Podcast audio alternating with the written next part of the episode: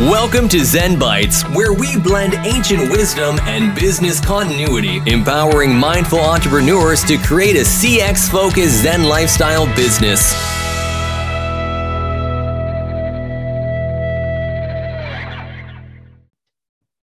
Right. So, welcome. So, this week's topic is reclaiming your authenticity with our special guest, Charlene Akua Rose Feathers. Charlene Akua Rose Feathers is a life coach who helps women overcome obstacles in their lives, systemic or otherwise, freeing them to live the life they deserve. So, Akua, um, before we get into authenticity, can you share with us how you became a life coach, including the type of people that you coach and why?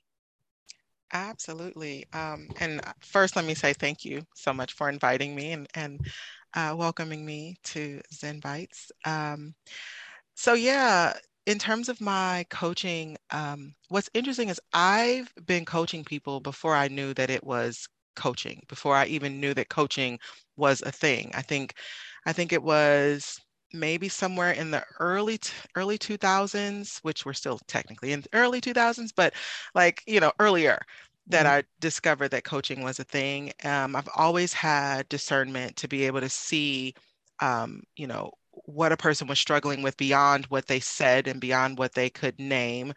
Um, and also to be able to see a path through whatever they were troubled by and troubled with. I've always had a wisdom to to know, you know, at what point can they take what they need to hear to get to where they need to go.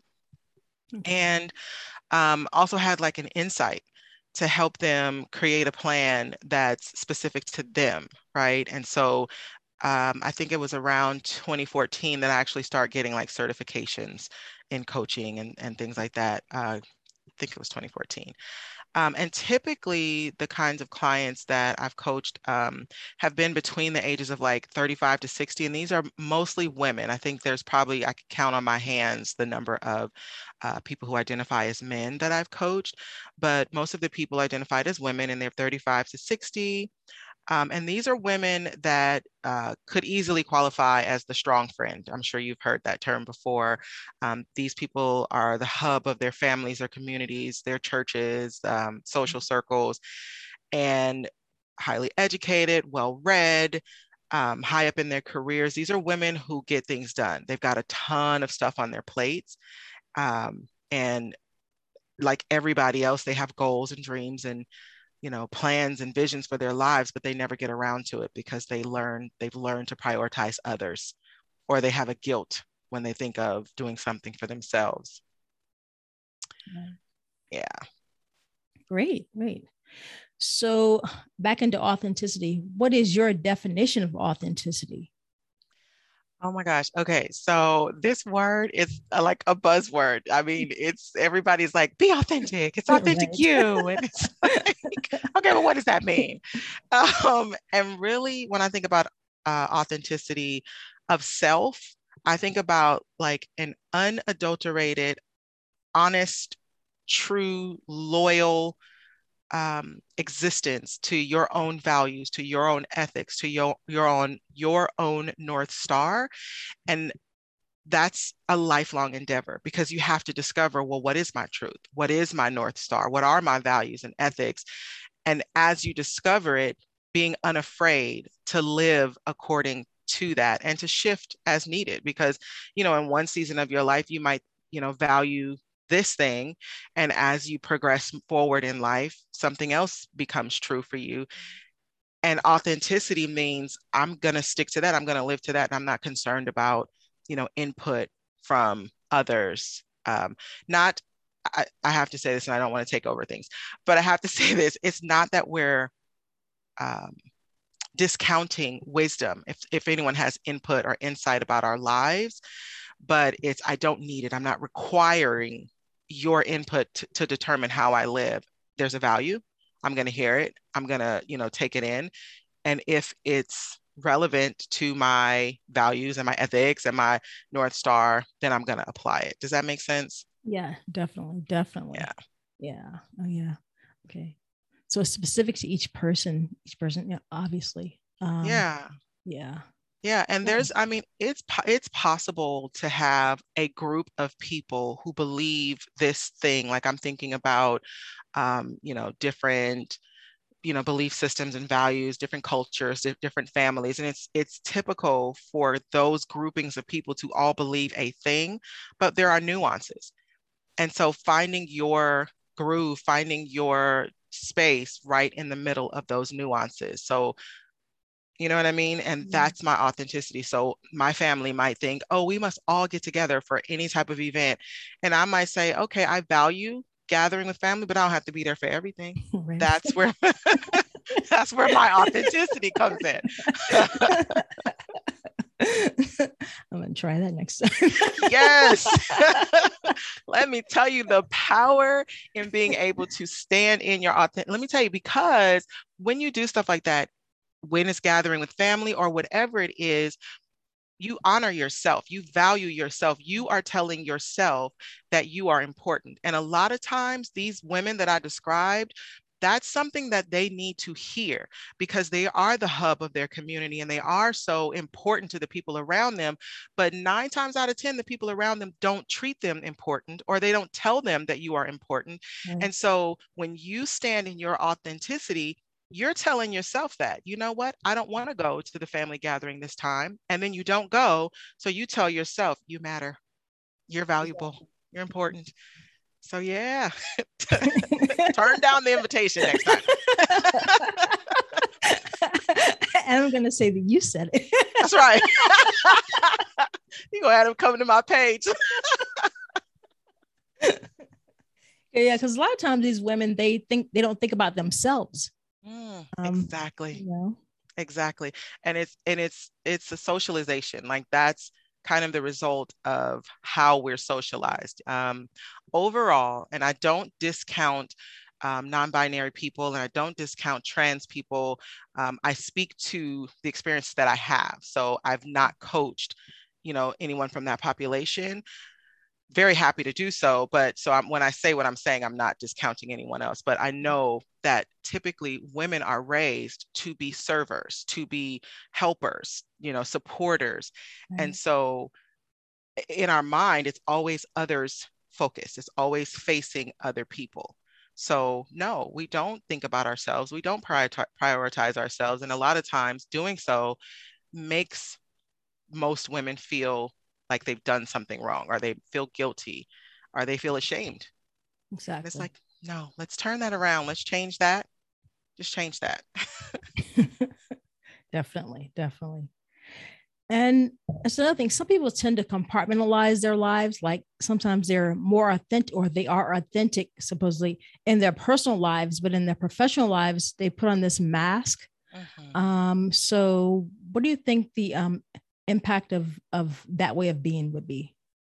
Yeah, um, it really depends, right? Because, um, and this is something, one thing I will say is that I've lived what I coach. I lived what I've, because I do workshops and trainings and coaching and all these things, and everything that I live, it comes from a place of having experienced it.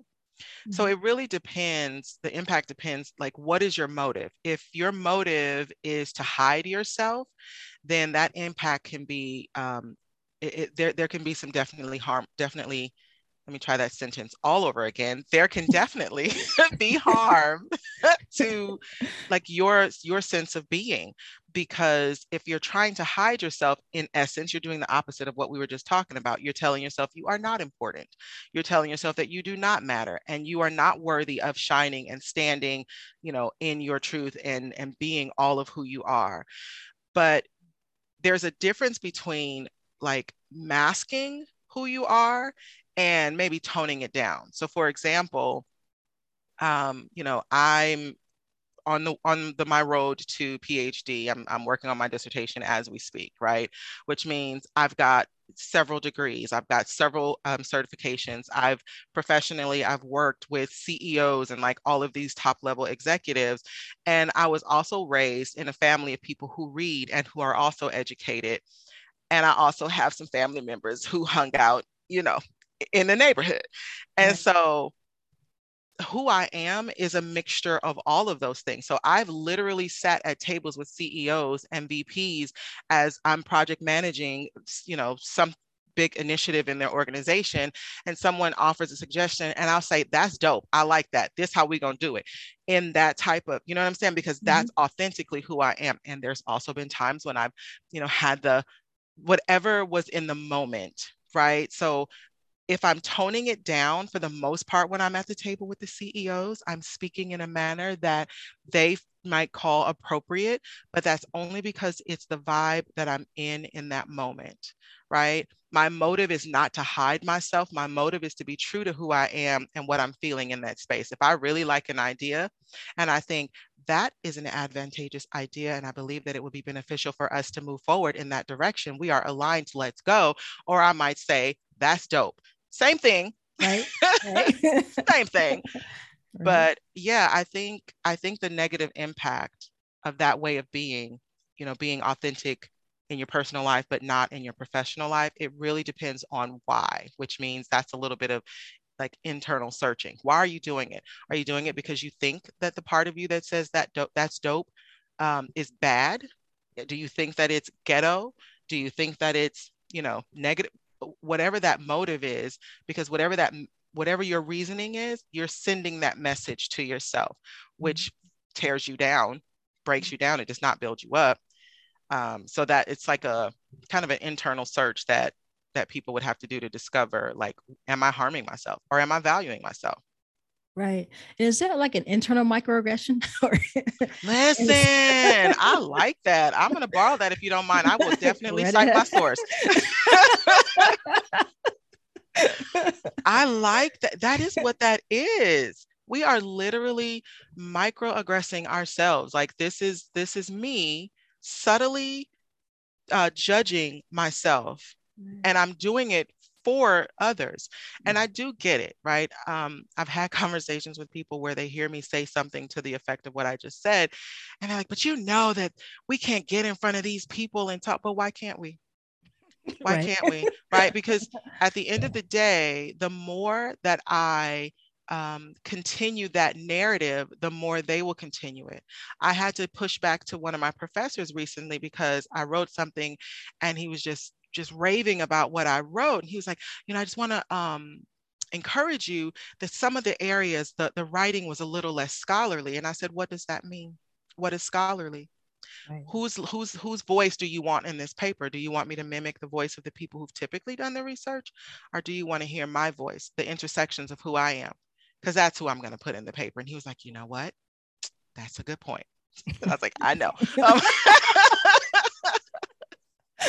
that's funny. yes. No, that, I like that. That's an internal microaggression. I'm not going to do it for you all. Actually, I'm going to allow myself to stand so you'll learn as you watch me. Right. Exactly. Yeah. And on that note, what are some um, obstacles to becoming authentic? Oh my gosh. Yeah. Everything that we were just talking about, um, big time, you know, social norms. What does society say that, you know, I fill in the blank with your description, you know, I'm a this, you know, from this nationality, this culture, this whatever. What right. does society say I'm supposed to do? What does my family say I'm supposed to do? Because a lot of times um, that's another source of you know our masking and our desires and attempts to mask ourselves is because our family has this expectation um, that we present ourselves in a certain way and it's not authentic to who we are um, religion is a huge factor in you know uh, or an obstacle rather in people's authenticity because you think you you you're you're taught that who certain parts of who you are are not okay. Certain parts of who you are you know are are wrong or sinful or something like that. And so um, a lot of times when we try so hard to avoid doing or being those things that society or our family or religion tells us that we can't be we also hide other parts of ourselves so if i'm hiding you know my like, like the way that I speak. And I'm working really hard to use words that are appropriate for the situation. Well, I'm hiding my creativity because I'm using all of my brain power to try to find the fancy words. I don't want to use a fancy word right now. I know them, but I'd rather say something else. And when I say that, I'm allowing all of my creativity to come forth because I'm not using it to try to find your fancy word. Um, so mm-hmm. trying to uh, align and adhere to all of these different norms can definitely be an obstacle. So much so that you almost don't realize that that it's an obstacle because it's become a norm for you. Right. Subtle. Subtle. Oh my gosh, that's why your your phrase was so um, powerful. The internal microaggressions. Yes. So, what are some tips that you can share with us to become authentic in our lives? Yeah. Um, one of the things is what we mentioned before, just that kind of internal searching. This, and that's why I said it's a lifelong process. Um, and I, I want to say that slower. It it it definitely is a lifelong process. A lot of times, you know, people think, gosh, I've been I've been quote unquote doing the work for a year now and not much has changed. Um, it's a process. Somebody might start it and you know it seems like they've progressed much faster than you and that's a reminder to stay focused on your own like stay in your own lane focus on yourself you know keep your eyes on your own work um, because everyone's different so one of the tips i would say is to really do some some searching. I like to say review the tape. Go back into your timeline to discover who you are because who you are has always been there. Um, I'll give you an example. There's a picture that my grandmother has of me and I remember the day so clearly. She had uh, my grandmother had a, um, a kindergarten. Um, she had a school that was a kindergarten and preschool, and in the back of the kindergarten there was like this little jungle gym, and she was like okay i'm going to take a picture of you and in this picture i'm telling people okay you stand here you uh, climb up here halfway and you hold your position. I'm putting people in the place to make the best picture. I'm a kid. I think i could have been i don't know six seven right?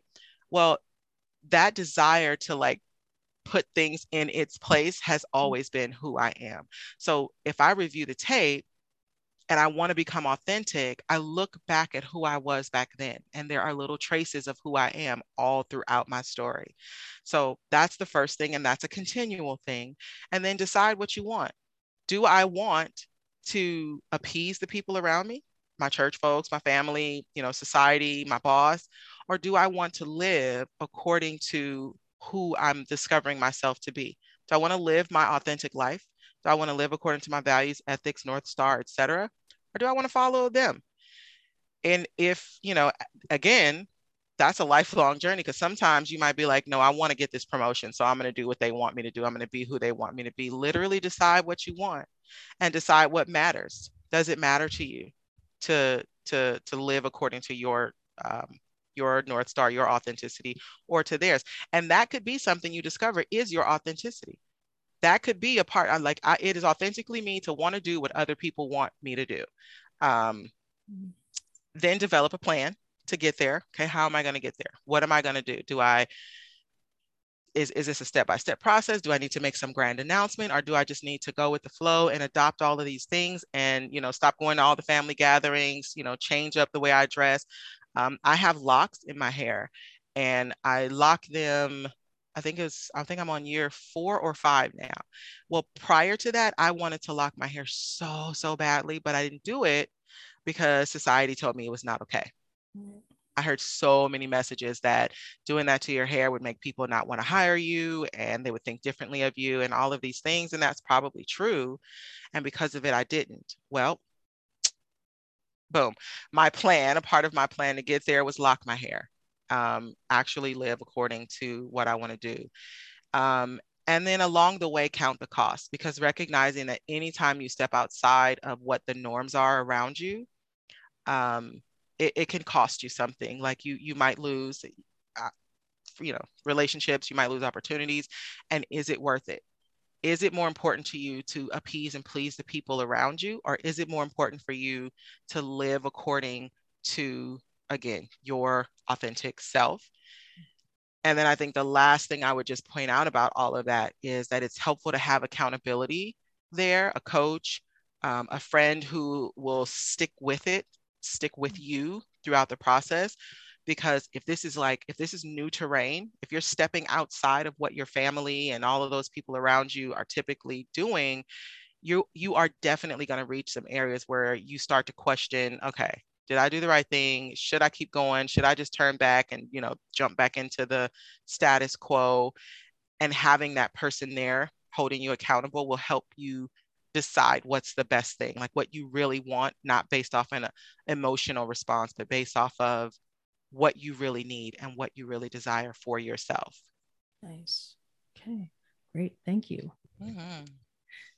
So let's look at the impact of being authentic. You just you touched on some of it, but mm-hmm. um, what are some not so obvious changes that you may experience when you become authentic? Um, some not so obvious ones. You know, you'll start to question some of your life choices, right? Um, and there might be a little bit of a tussle within about that like why did i wait so long? Gosh you know if i'd have done this x number of years ago i would be you know so much further or so, blah blah blah like any number of things. There's that can happen for sure because once you start stepping into your authentic self there's a lot more freedom. You are there's you're not as confined because you're not concerned about what will they quote unquote they what will they say. If that's no longer a factor now you have to be like man how how come i didn't do this a long time ago? There might be a little bit of that. And then definitely uh, some of the relationships that you have will change even even family relationships um, because sometimes when folks step outside of the norm, you've got family who are like, oh my gosh, go for it. I'm so happy for you. That's so great. It's about time. And then other times, some people are have those family members who are like, oh, you think you better than us? Oh, because you got that little degree. Oh, you got that little job, you know.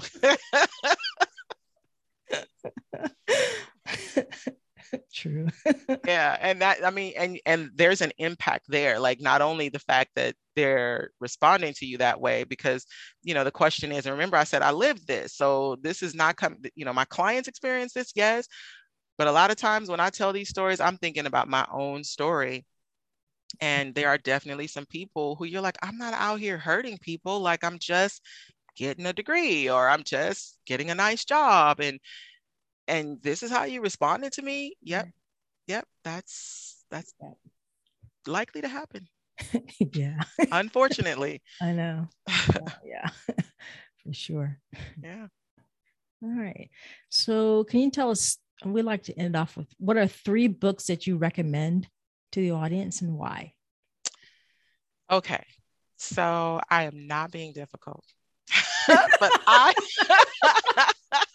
that's that's you know something's coming when I say right.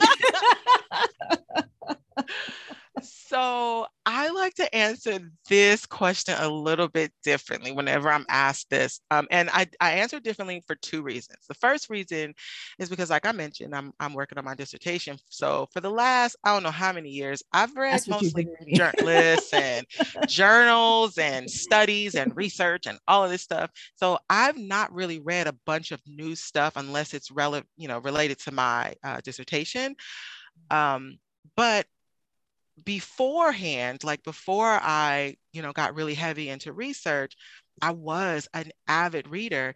And I remember the folks that um, who were like in my readers community, quote unquote. And we would have this, you know, huge list of books. Oh my gosh, did you read this? Did you read that? And um, it kind of became our identity. The books that you did read became your identity the fact that you do read became our identity and it just there was a losing of ourselves in that. Now i totally believe in reading 100% so that's why i do have an answer for you but i just want to put that little caveat there because it's not going to be what you expected.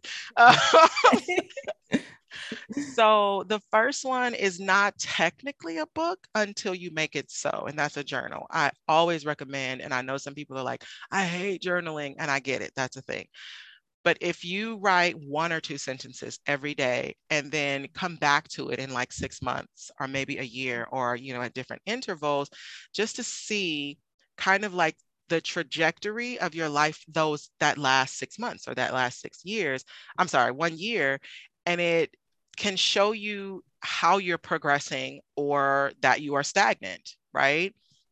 You're moving forward or you're not.